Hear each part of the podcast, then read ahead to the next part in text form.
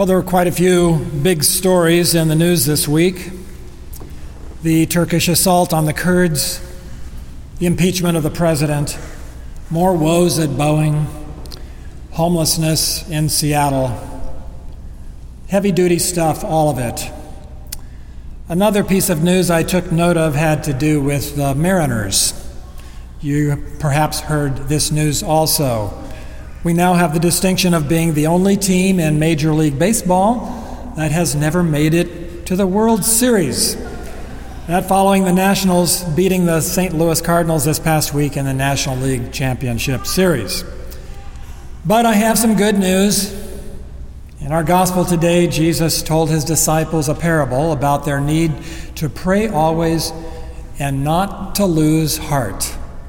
Pray always and do not lose heart. I thought of that this week as I looked back at some of the sermons I've preached on this text over the past 30 years. And as many of you know, I lived in Boston uh, for 30 years, the Boston area for 30 years, and yes, was a, a pretty serious Red Sox fan. And that was hard to do for most of that time.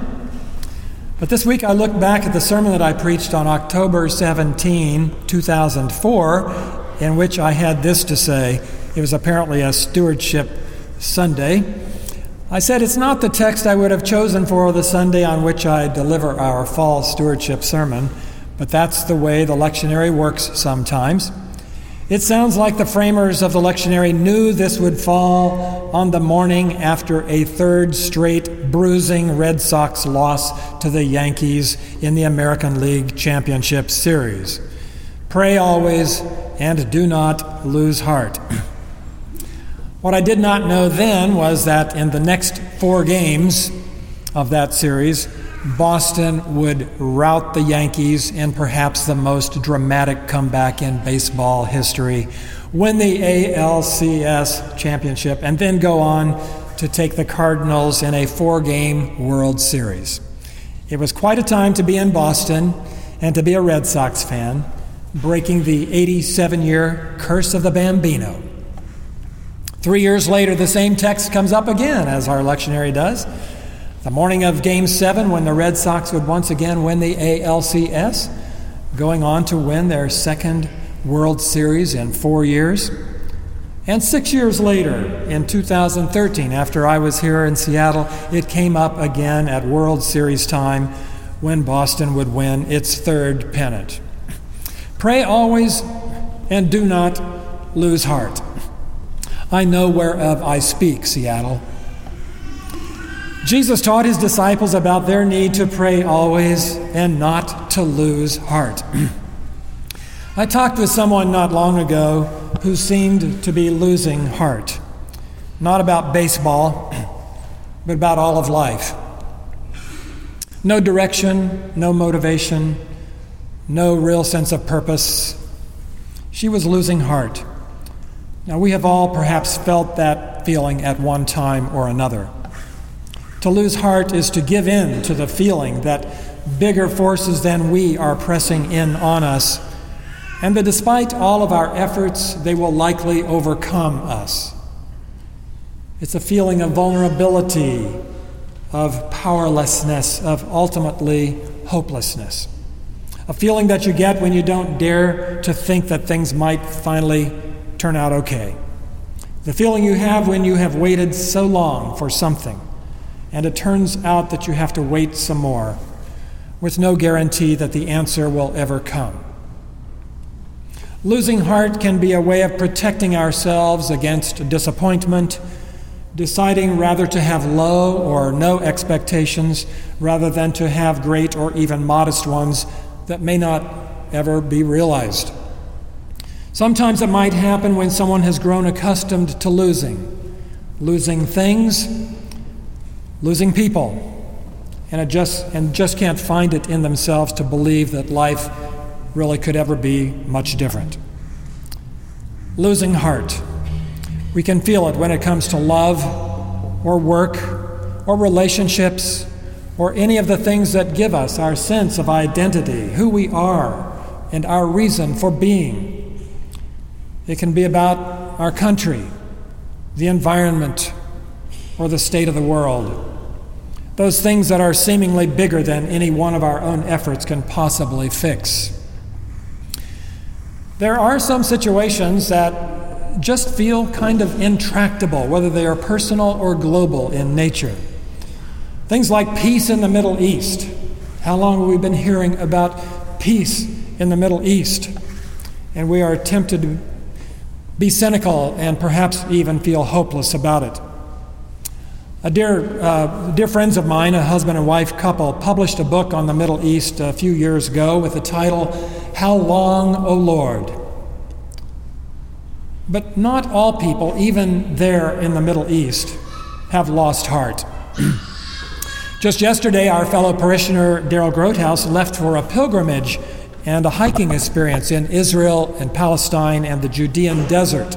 We should all remember him in our prayers these next couple of weeks as he undertakes this journey.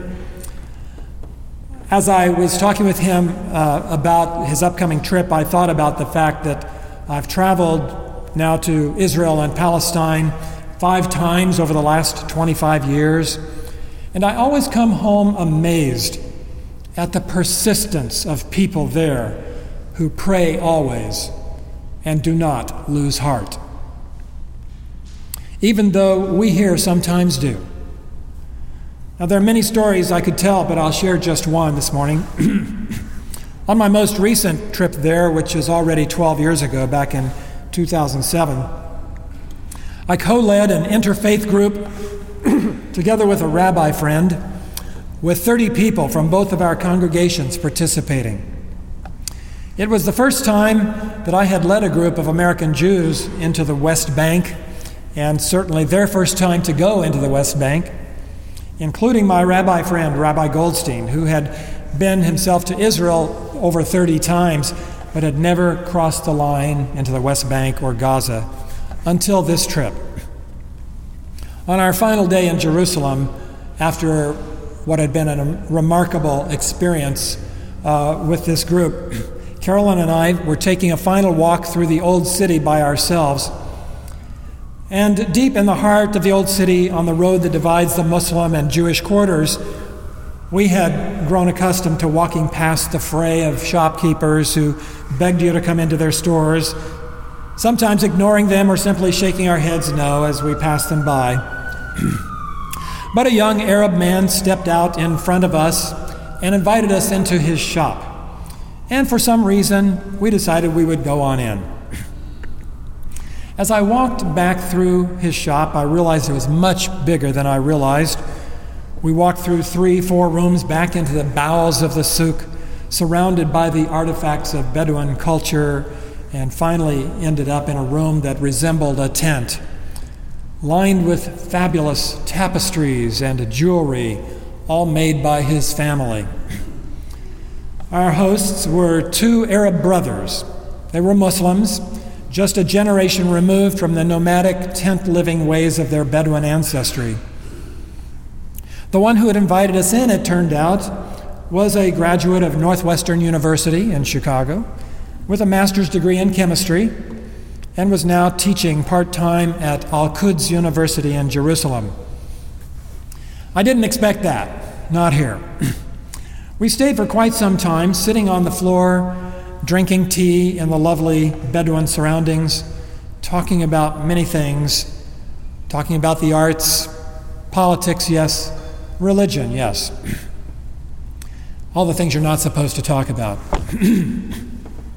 I told him that we were just concluding our stay in Jerusalem and that it had included a couple of visits to the West Bank, including a visit to Ramallah. His eyes grew wide and a smile broke out on his face.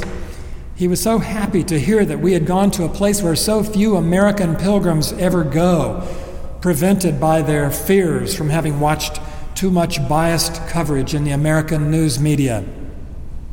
And then I told him that our group was an interfaith group, that we were Jews and Christians traveling together, and that our Jewish friends had also gone with us to Ramallah, and that we had gone, not only gone to worship in a Palestinian church, there in a Palestinian Episcopal church there, but we had had lunch together with people, many people from that church, American Jews and Christians sitting down together with Palestinians to get to know one another and break bread together. He was amazed and excited. He said, You've just made my day. That's just the kind of thing that needs to happen. It renewed his hope. He got so excited. People getting to know people, crossing boundaries, sitting down together, getting to know one another as fellow human beings. Before we left with some modest purchases in hand, he took me to a safe, a big vault, where he pulled out a large Arabic language Bible that he reads sometimes, he told me, just to try to better understand what Jews and Christians really believe. I left feeling so good. It was just another reminder to me not to lose heart, because he, a Muslim living in Jerusalem, had not lost heart. Pray always and do not lose heart. So, what's the opposite of losing heart? Taking heart, courage, hope. I took heart, as I believe he did too, from a brief but really wonderful and significant encounter that day.